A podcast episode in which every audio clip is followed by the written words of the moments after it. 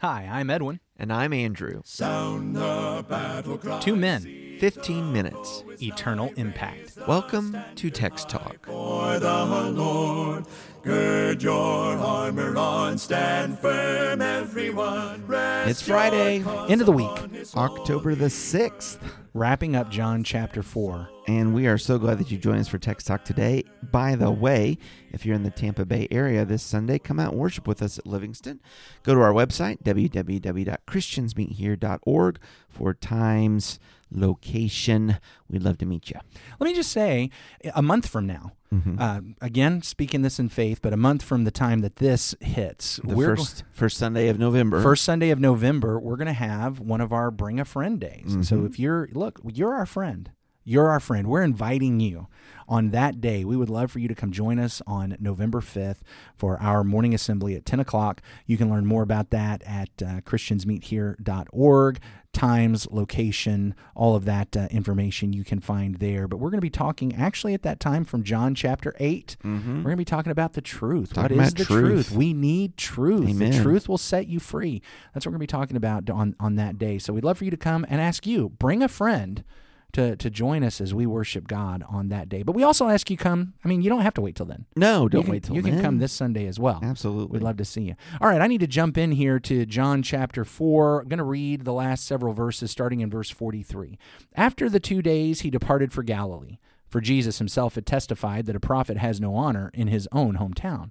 So when he came to Galilee, the Galileans welcomed him, having seen all that he had done in Jerusalem at the feast, for they too had gone to the feast. So he came again to Cana in Galilee, where he had made the water wine, and at Capernaum there was an official whose son was ill. When this man heard that Jesus had come from Judea to Galilee, he went to him and asked him to come down and heal his son, for he was at the point of death. So Jesus said to him, Unless you see signs and wonders, you will not believe. The official said to him, Sir, come down before my child dies. Jesus said to him, Go, your son will live. The man believed the word that Jesus spoke to him and went on his way. As he was going down, his servants met him and told him that his son was recovering. So he asked them the hour when he began to get better, and they said to him, Yesterday, at the seventh hour, the fever left him. The father knew that was the hour when Jesus had said to him, Your son will live. And he himself believed, and all his household. This was now the second sign that Jesus did when he had come from Judea to Galilee. I know we're transitioning from the first half or maybe two thirds of the chapter to the last section here and uh, not giving it as much airtime or discussion time as that first account. But before we leave the first account, uh, one of the things that we probably want to point out in our reading of John keys in in verse 25 and 26 when the woman at the well says, I know that Messiah is coming, who is called Christ.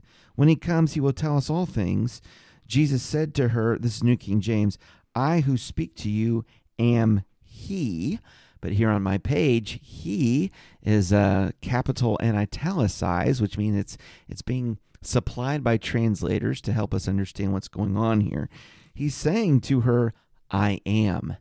And not to let the cat out of the bag, I'm guessing some of the people who are joining us for Text Talk have read the Gospel of John before now. But that expression, I am, a really big deal in the Gospel of John, isn't it, Edwin? Yeah, it's an absolute big deal. Uh, there, there's a passage, uh, we, we'll get to it later, and of course, we'll talk about it then. In John chapter 8, it, we really see that Jesus is using this specially. Where they're, they're going to talk to him about.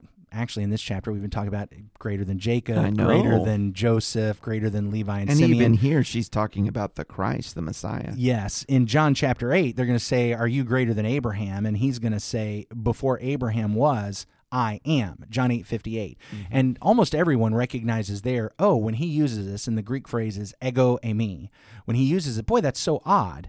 Uh, you you would say you would think as he says before Abraham I was, but no, he says I am, and almost everyone recognizes oh Jesus is making a connection back to what Moses heard when he was at the burning bush, when he asks the Lord, All right, when folks ask me who is sending me, who do I tell them? Who do I tell them is sending me? And God's response is, You tell them that I am has sent you. I am who I am. You tell them the I am has sent you. And now, so this is interesting because what Jesus does is he doesn't say simply the I am has sent me. Mm-hmm. What he says again and again throughout John, in fact, there's like 20 times where he uses this odd construction, ego eimi. like 20 times where he uses this. What he's saying is it's not that, not simply that I am sent me. I am, I am, I mm-hmm. am that I am, I am who I am. He, he's saying, I am that one, I am that one. And here in John four twenty six, it's the first mm. time that happens in John. Mm-hmm. And so the way this is worded, very literally, she says, I know that Messiah is coming. He's called Christ. When he comes, he'll tell us all things. And so Jesus says to her, and it's very literally, I am the one who is speaking to you. Mm-hmm. I am the one I am the one who is speaking to you. I am. And he he uses that phrase. Now, I do want to offer this one caution. I do know that in John chapter 9 and verse 9, we find the blind man who is healed and they're arguing about is he really the blind man or is he just someone who looks like him? He also uses the phrase ego eimi. And there it means So the blind is man I. says, "I am." It- yeah, he's saying I am. I'm I'm the one. It is I. It is I, is essentially what that means there. So I do want to be careful and cautious, acting like that Greek phrase has some technical special meaning every time we ever see it. And so I want to make sure I'm not making too much out of it every time Jesus says it. But we do see Jesus say it a lot. And sometimes it's very oddly constructed. It's just like, okay, Jesus is. Jesus is making a point here, and and the first time we see that is John four twenty six. So I'm glad you drew that out. Well, yeah, and, and he's he's at, at, at some sometimes there's discussions about what did Jesus really claim to be, oh, Yeah. or or is this something that's put upon him by by later generations in a corrupt Catholic Church and all such as that. But I mean, right here in John, he is absolutely making his own confession. I am the Christ. yes, I am. I am. I am. I am that one. So let's transition then to our, our last section, which we really haven't talked about this week at all. Yeah. But uh, we have in verse 44, Jesus testif- Jesus himself testified that a prophet has no honor in his own country. And you and I have been having an ongoing conversation about prophet Prophets, yeah. uh, throughout our reading in John so far and so so far. And so here's prophet again, and the prophet is not honored in his own country. Jesus seems to be explaining, and I am a prophet. Yeah, yeah. Yeah. I, so the, where he says this, in, or where John provides this in verse 44 is so odd to me because after two days he departed for Galilee. Why? Well, because Jesus said, Yeah, I won't get accepted there. Why are you going there then? Now, why not stay here where you're being accepted? Uh, But, but John does cover that. It is a prophet. But he does draw attention once again. He is not accepted by his own, but he is accepted by these others By the Samaritans and whoever does in Sychar. and whoever does receive him they get the right to be children of god Mm-hmm. they don't have to be th- this pure descendant heritage from abraham isaac and jacob That's right. they can be mistaken about all of that if they believe that jesus is the christ and that's what happened with these people now we're going to move into a story Okay. in Jesus' home region, though of course his is Nazareth, but in Galilee, in Cana in Galilee. He, he comes to Cana. Ooh, back to Cana. Yes. And John wants to make sure we remember hey, we've been in Cana before. Mm-hmm. I told you about Cana. Remember, his first sign in Cana of Galilee was turning the water to wine. Yep. And you may recall that when we read that, we recognized, oh, well, what John is pointing out to us is Jesus is greater than Moses. Moses turned water to blood. He took something that could be could provide sustenance and turned it into death. It, they couldn't drink it; it would kill them if that's all they had. And so now we we come and he gives Jesus instead turns water to wine. He makes it this greater substance. We've got life and joy that comes from Jesus. Mm-hmm. Now we come and John. To me, it is so odd because he he clearly says we've got the first sign and now we've got the second sign. And yet in john there are other signs around it. Yeah. now i know i know some people would say no those other things must not be signs. You're, but nathaniel treated jesus miraculous knowledge as a sign the samaritan woman treats his miraculous knowledge as a sign so why is john making sure he's crafting his story so that he can draw special attention to these two miracles and he, because they were the two miracles done in Cana, he's able to say one is the first one done in Cana and one is the second one done in Cana. I believe, I'm going to throw this out, Andrew, you tell me what you think.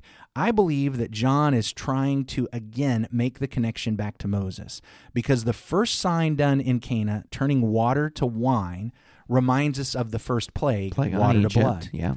The second sign done in Cana, taking the official son who is at the point of death. I mean, basically, he is presented as as close to death as he can be mm-hmm. without actually being dead.